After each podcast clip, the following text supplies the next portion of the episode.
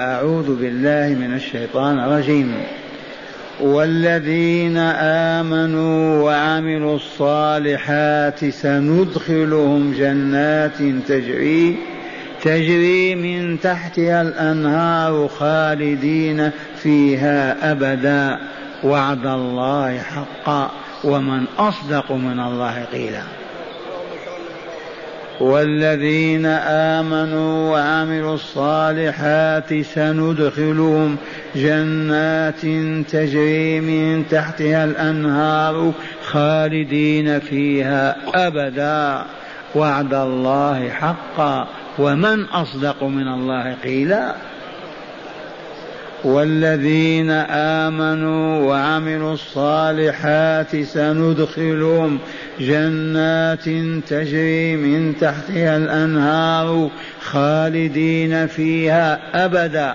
وعد الله حقا ومن أصدق من الله قيلا. معاشر المستمعين والمستمعات من المؤمنين والمؤمنات نريد أن نمر مرة أخرى بالآيات التي تدارسناها البارحة لأن لها ارتباطا كبيرا بهذه الآية. هيا نسمعكم تلاوتها مرة واحدة ونقرأها في التفسير ونتذكر بها ما نسيناه ونتعلم ما لم كنا تعلمناه بإذن الله. الآيات التي تدارسناها البارحة هي بعد أعوذ بالله من الشيطان الرجيم. إن الله لا يغفر أن يشرك به ويغفر ما دون ذلك لمن يشاء ومن يشرك بالله فقد ضل ضلالا بعيدا. إن يدعون من دونه إلا إناثا وإن يدعون إلا شيطانا مريدا لعنه الله.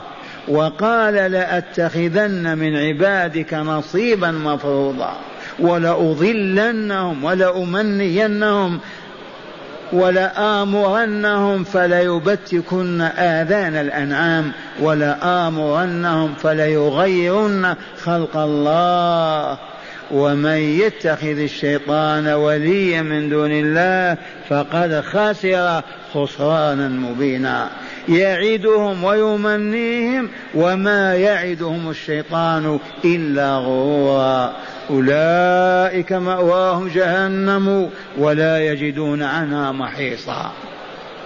هذه درسناها بالأمس. إليكم في التفسير. قال المؤلف غفر الله له ولكم ورحمه وإياكم وسائر المؤمنين. معنى الآيات قوله تعالى إن الله لا يغفر أن يشرك به ويغفر ما دون ذلك لمن يشاء إخبار منه تعالى عن ماذا؟ عن طعم بن أبيرق بأنه لا يغفر له. وذلك لموته على الشرك. أما إخوته الذين لم يموتوا مشركين فإن أمرهم إلى الله تعالى إن شاء غفر لهم وإن شاء آخذهم كسائر مرتكب الذنوب غير الشرك غير الشرك والكفر. وقوله تعالى ومن يشرك بالله فقد ضل ضلالا بعيدا أي ضل عن طريق النجاة والسعادة ببعده عن الحق بعدا كبيرا وذلك بإشراكه بربه تعالى غيره من مخلوقاته. قضية طعم بن هبيرة تقدم الحديث عنها في الآيات السابقة. هذا طعم ابن هبيرق منافق في المدينة وله إخوة. وسرق سرقة وهي درع ذو ثمن. فلما خاف أن يعرف ألقاه في بيت يهودي جار له. وقال إن اليهودي هو الذي سرق الدرع. وجاء إخوته معه وشهدوا فالرسول بشر وإن كان سيد البشر. كأنه مال إلى قولهم وأراد أن يقطع يد اليهود السارق وإذا بالقرآن ينزل إنا أنزلنا إليك الكتاب بالحق لتحكم بين الناس بما أراك الله ولا تكن للخائنين خصيما واستغفر الله إن الله كان غفورا رحيما. الآيات ففضح الله طعم بن بيق وإخوته وطعم والعياذ بالله تعالى هرب مشركا وذهب إلى مكة. عاصمة الشرك يومئذ وجاء يسرق بيتا من بيوت أهل مكة ففتح نقبة في الجدار فسقط الجدار عنه. فمات مشركا كافرا سارقا. انتبهتم؟ فيه نزلت إن الله لا يغفر أن يشرك به كطعم وإخوته ما أشركوا أمرهم إلى الله لأنهم ارتكبوا كبيرة وهي شهادة الزور والعياذ بالله تعالى. هذا تقدم لنا دراسته ونحن على علم به. عرفتم؟ هنا يقول المؤلف وقوله تعالى إن يدعون من دونه إلا إناثا. هذا بيان لقبح الشرك وسوء حال أهله. فأخبر تعالى أن المشركين ما يعبدون إلا أمواتا لا يسمعون ولا يبصرون ولا ينطقون ولا يعقلون. أليس كذلك؟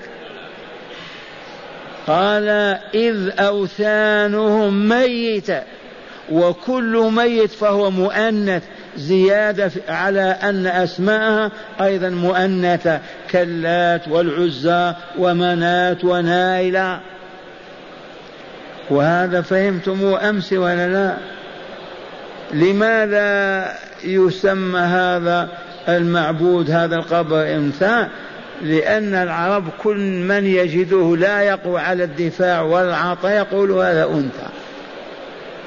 ثبات والأصنام التي يدعونها والقبور والأحجار تسمع تبصر تعطي ميتة أنثى. إن يدعون من دون إلا إناثا وإن يدعون إلا شيطانا مريدا لعنه الله.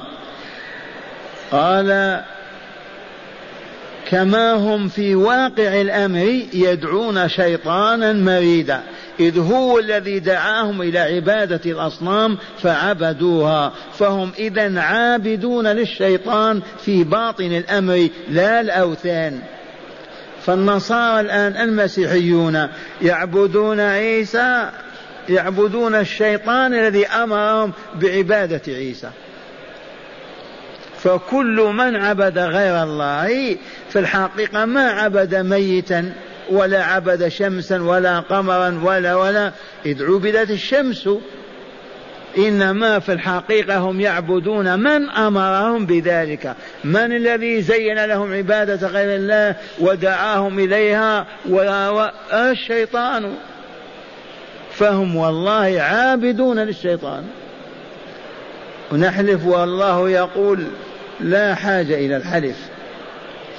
قال وإن يدعون إلا شيطانا مريدا.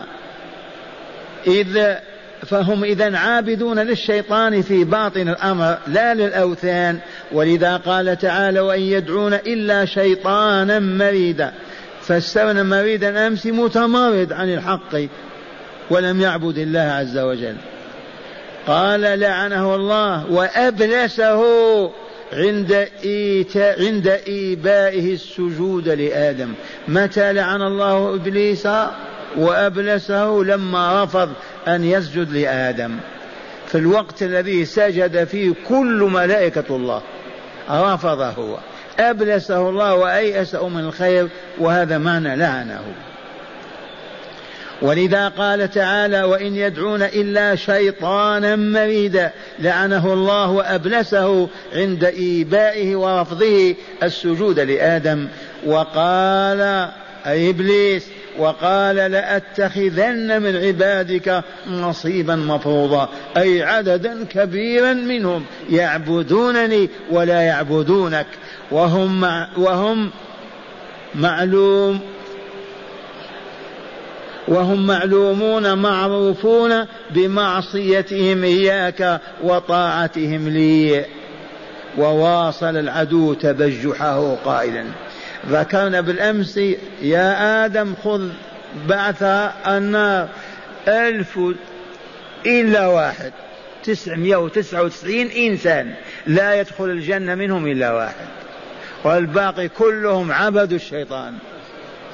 بالشرك والجرائم والموبقات إلى الجنة والله لا يدخلها إلا ذو النفس الزكية الطاهرة. أما ملوثة مخبثة هياتا هياتا. وصليتم المغرب ولا لا سمعتم حكم الله الصادر علينا. قد أفلح من زكاها وقد خاب من دساها إما أن تعمل أيها الآدمي على تزكية نفسك وتطهيرها حتى تصبح كأرواح الملائكة فتنزل الملكوت الأعلى معهم. وإما أن تخبثها وتلوثها بأدران الشرك والمعاصي فأنت تهبط لا تعلو أبدا. حكم الله. إن الذين كذبوا بآياتنا واستكبروا عنها ما لهم؟ لا تفتح لهم أبواب السماء ولا يدخلون الجنة حتى يلج الجمل في سم الخياط وكذلك نجزي المجرمين. قال وقال لأتخذن من عبادك نصيبا مفروضا أي عددا كبيرا منهم يعبدونني ولا يعبدونك وهم معلومون معروفون بمعصيتهم إياك وطاعتهم لي. وواصل العدو تبجحه قائلا ولأضلنهم. يريد يريد عن طريق الهدى ولأضلنهم عن طريق الهدى عن الصراط المستقيم. ولأمنينهم.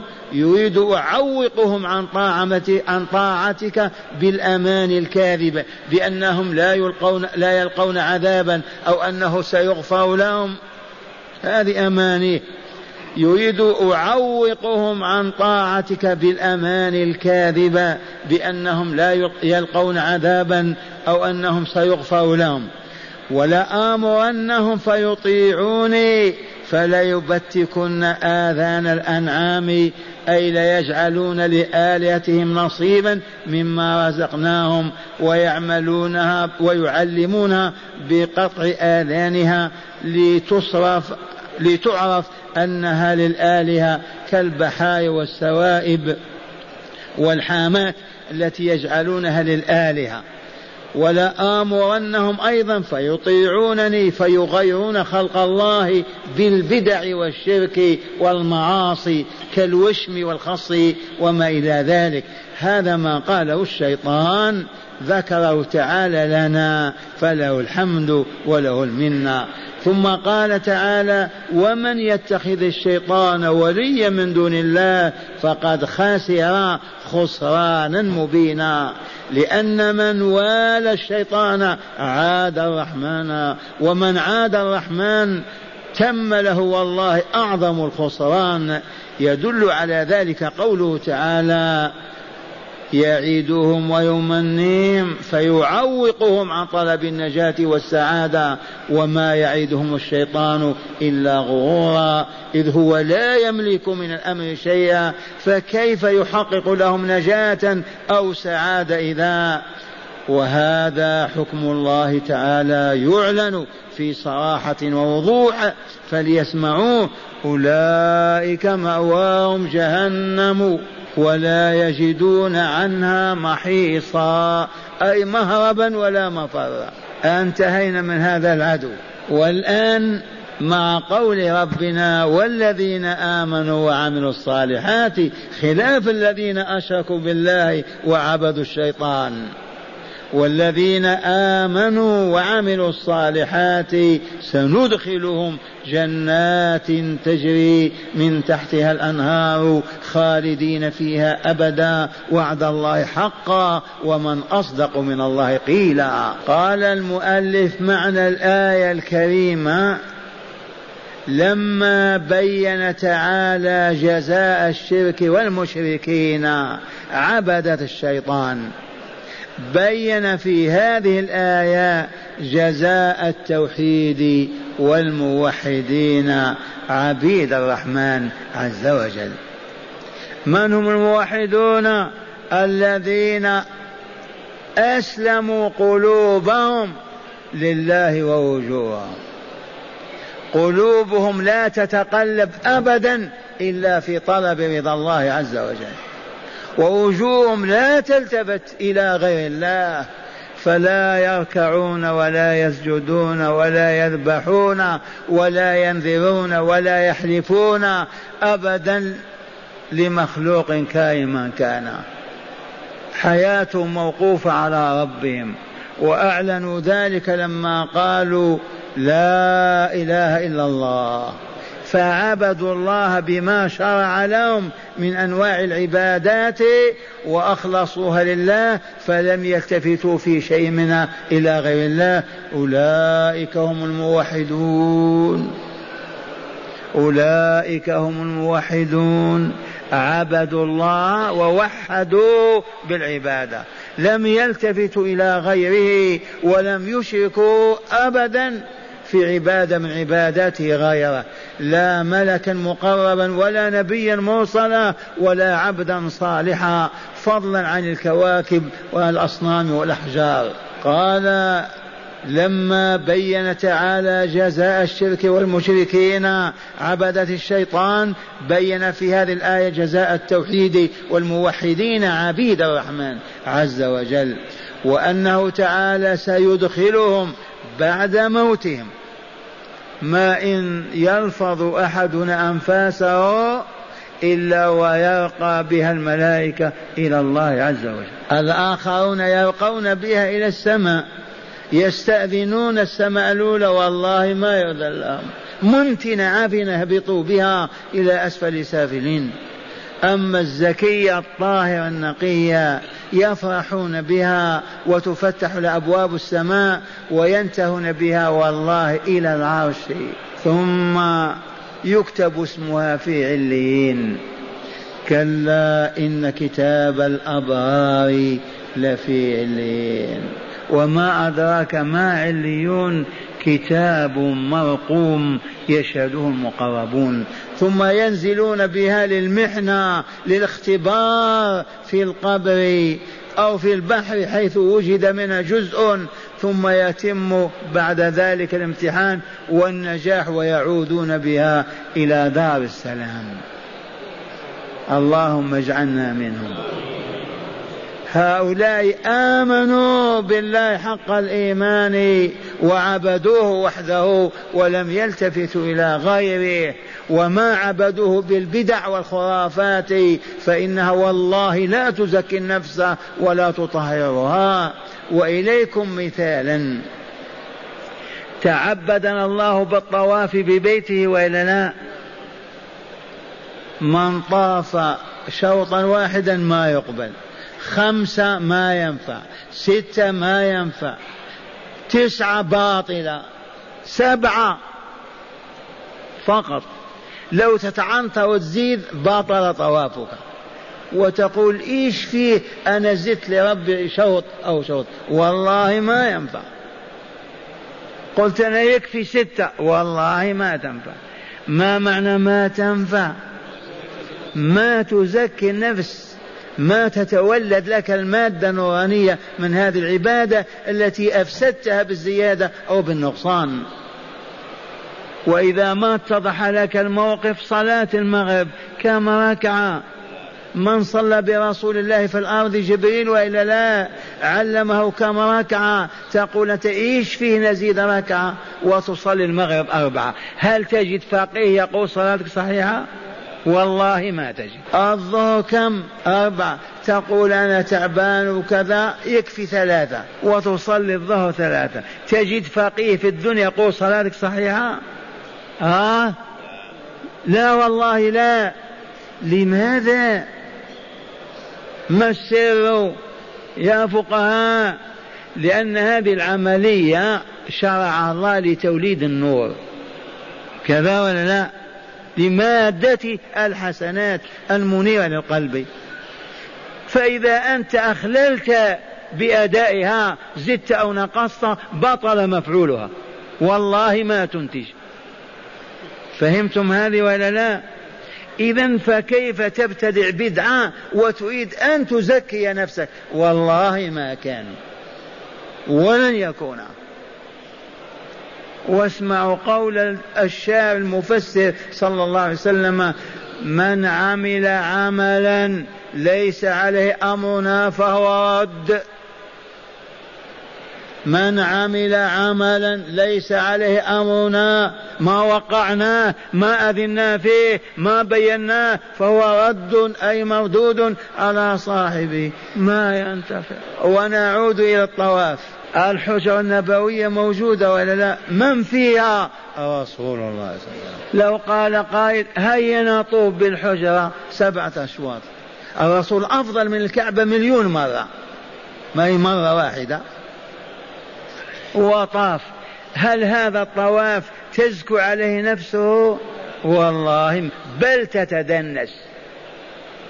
لأن الله ما شرعه. وعلى هذا قيسوا كل البدع. من أحدث في أمرنا هذا ما ليس منه فهو رد. إياكم ومحدثات الأمور فإن كل محدث بدعة وكل بدعة ضلالة. فمن ثم لا نعبد الله إلا بما بين لنا رسول أنواع العبادات. أما نخترع نبتكر ونوجد لنا عبادة والله ما تنفع. لا تزكي النفس ولا تطهرها بل تخبثها وتلوثها. قال لما بين تعالى جزاء الشرك والمشركين عبدة الشيطان. بين في هذه الآية جزاء التوحيد والموحدين. عبيد الرحمن عز وجل. وأنه تعالى سيدخلهم بعد موتهم. جنات تجري من تحتها جنات تجري من تحت قصورها وأشجارها الأنهار. جنات تجري من تحتها الأنهار. ما معنى من تحتها الأنهار؟ من تحت القصور والأشجار. قال وأن خلودهم في مقرر في مقدر فيها بقضاء الله وقدره بإذن الله ربهم فلا يخرجون منها أبدا. والله ما يخرج من الجنة من دخل قط. أما النار قد يخرج. عرفتم؟ يدخل النار بذنوبه التي هي ليست شركا ولا كفرا. وإنما من كبائر الذنوب إذا لم يغفر له مات عليها والعياذ بالله. ولكن من أهل لا إله إلا الله الموحدين الذين لا يعرفون عبادة لغير الله هؤلاء قد يمكثون في أحقابا ويخرجون منها. لأن الله لا يظلم مثقال ذرة وإن تك حسنة يضاعف ويؤتي من لدنه أجرا عظيما. قال وأن خلودهم مقدر فيها بإذن الله ربهم فلا يخرجون منها أبدا. وعدهم ربهم بهذا وعد الصدق. وعد الصدق وليس هناك من هو أصدق وعدا ولا قول من الله تعالى. ومن أصدق من الله حديثا ومن أصدق من الله قيلا. هذه الآية الكريمة هدايتها أو من هدايتها اولا الإيمان الصادق. والعمل الصالح هما مفتاح الجنة وسبب دخولها الإيمان الصادق والعمل الصالح هما مفتاح دار السلام. مثلوا في ذلك؟ يا أهل الحلقة. لأن النفس البشرية لا تطيب ولا تطهر إلا على الإيمان الصحيح والعمل الصالح. ما هناك نسب؟ لو كنت ابن النبي ونفسك خبيثة لن تدخل دار السلام. سبحان الله. والله لو كنت أباه. ما هو ابنه. أما علمنا الله هذا في القرآن؟ كيف حال آزر والد إبراهيم؟ آه في النار. وإبراهيم وعده ربه.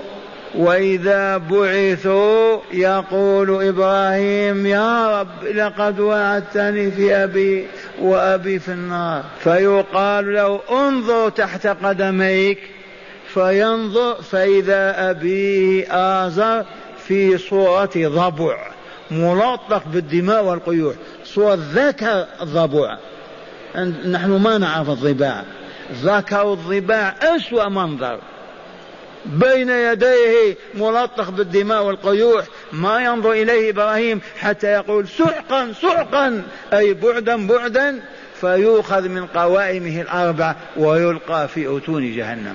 هذا أبو إبراهيم وكنعان ابن نوح عليه السلام ولده يا رب إن ابني من أهلي وإن وعدك الحق وأنت أحكم الحاكمين. قال يا نوح إنه ليس من أهلك إنه عمل غير صالح. فلا تسألني ما ليس لك بعلم إني أعظك أن تكون من الجاهلين.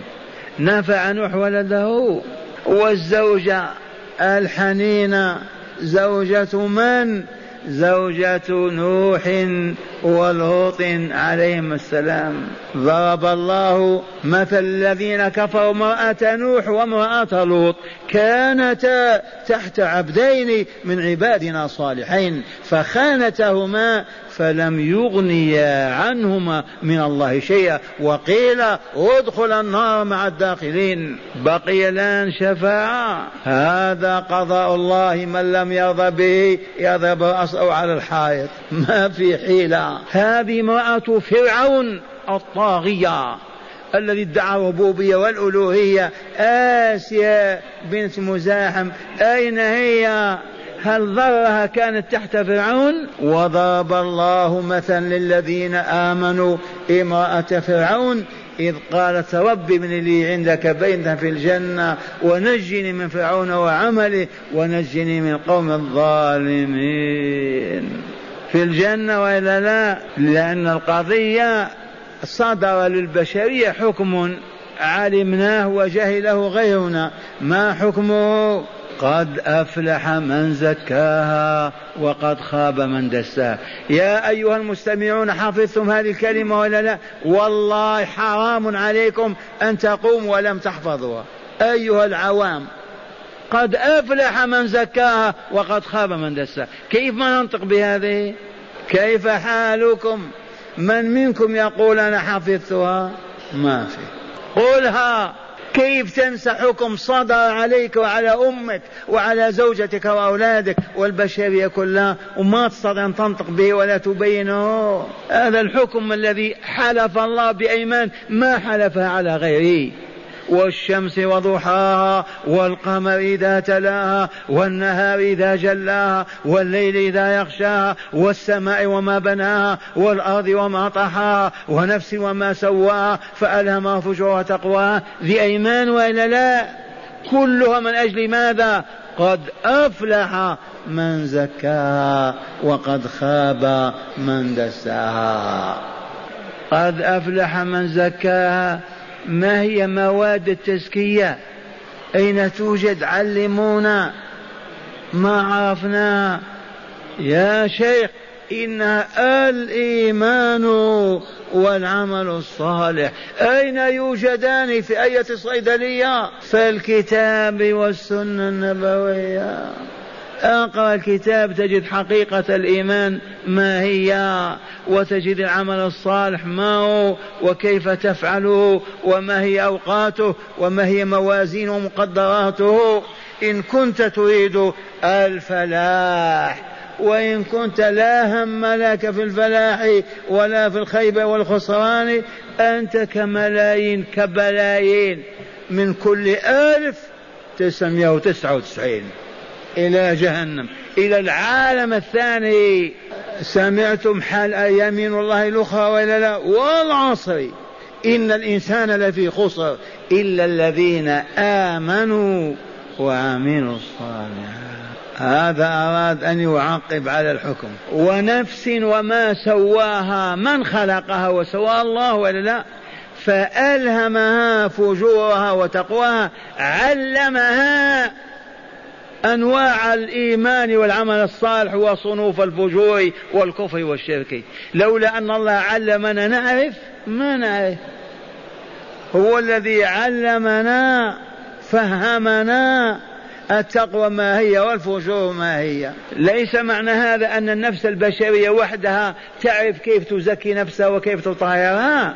لا لابد من وحي وكتاب ورسول وتعلمنا الفجور ما هو الشرك والذنوب والمعاصي وعرفنا تقواها هو عبادة الله بما شرع.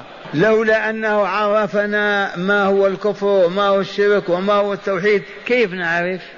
الحمد لله لتقوم الحجة علينا علمنا. قال من هداية الآية الكريمة أولا الإيمان الصادق وهو تصديق الله ورسوله بكل ما أخبر به.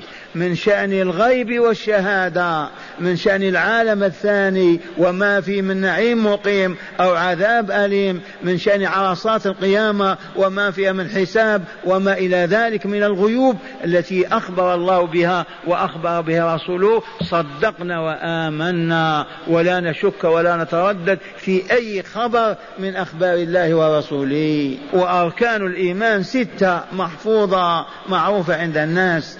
ولكن مع ذلك نحن نصدق الله ورسوله في كل خبر.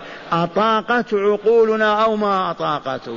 إذا صح عن الله أو الرسول قل آمنت به. وعلمنا الرسول آمنت به. كان يوما في الروضة يحدث أصحابه يعلمهم الكتاب والحكمة ويزكيهم. فألقي إليه خبر عاجل. وهو أن أحد بني إسرائيل ممكن في الشام وإلا في أي بلاد أخرى ركب على بقراته. فلاح.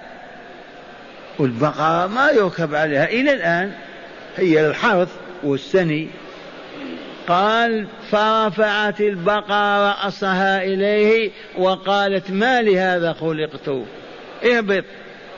ما لهذا خلقت؟ فأخذ الرسول والله بلحيته وقال آمنت به آمنت به آمنت به وآمن به أبو بكر وعمر وهما غائبان عن المجلس. عرفتم التصديق ما هو؟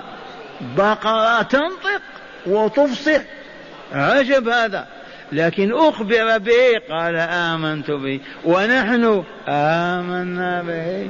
آمنا به الذي أنطقنا ينطق البقرة وينطق الحجر والحجر نطق والشاهد عندنا الإيمان حقيقته تصديق الله تعالى ورسوله في كل ما أخبر به. أطاقت عقولنا أم عجز عن إدراكه وفهمه؟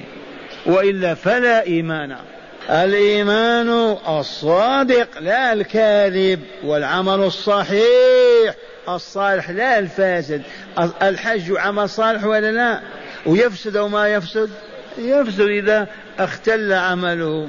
الصلاة عمل صالح وإلا لا؟ تفسد وإلا ما تفسد تفسد إذا اختل أداؤها ونقصت شروطها. وهكذا كل عمل صالح. قال هما مفتاح الجنة. وسبب دخولها لأنهما يزكيان النفس ويطهرانها هذا السبب. ثانيا صدق وعد الله وصدق قوله عز وجل آمنا بالله إذا وعد الله لن يتخلف وعده. أبدا. صدق وعد الله عز وجل وصدق قوله ومن أصدق من الله حديثا. ثالثا وجوب صدق الوعد من العبد لأن خلف الوعد من النفاق. يا عبد الله ربك يصدق وإلا لا صادق وإلا لا ومن أصدق منه قيل وأنت عبد ووليه أمرك بالصدق أيضا. فلا يحل لمؤمن ولا مؤمن أن يكذب كذبا. والحبيب يقول آية المنافق علامة المنافق من الرجال والنساء ثلاث. منها إذا حدث كذب وإذا وعد أخلف وإذا اؤتمن خان. ادفع إليهم مليارات الذهب. والله ما يخونكم. ووالله وإن كان جائعا. قد شد بطنه بعصابة. ما يخونك فيما ائتمنت عليه. لو تودع عنده امرأتك وتغيب تجاهد عشرين سنة وترجع والله لا ينظر إليها نظرة ريبة أو نظرة سوء. مؤمن وإلا لا هذا هو الإيمان. وإذا اؤتمن آخان المنافق. وإذا واعد أخلف يتلذذ بخلف الوعد. خليه يتعذب. تواعدنا غدا إن شاء الله. الساعة الثانية ليلا في طريقنا إلى مكة. يعرف أنك وصلت للمركز أو للمحطة ويبقى. وهو في بيته نائم يود عذابك. خلي الكلب يقف هذا المنافق. وإذا واعد أخلف لأنه يريد يريد أن يؤذي المؤمنين. والعياذ بالله. قال وجوب صدق الوعد من العبد لأن خلف الوعد من النفاق لحديث وإذا واعد أخلف. رابعا وجوب صدق القول والحديث لأن الكذب من النفاق لحديث وإذا حدث كذب كما سمعت. هذا والله تعالى أسأل أن يرزقنا الإيمان وصالح الأعمال وأن يقينا الشرك والكفر والنفاق. النفاق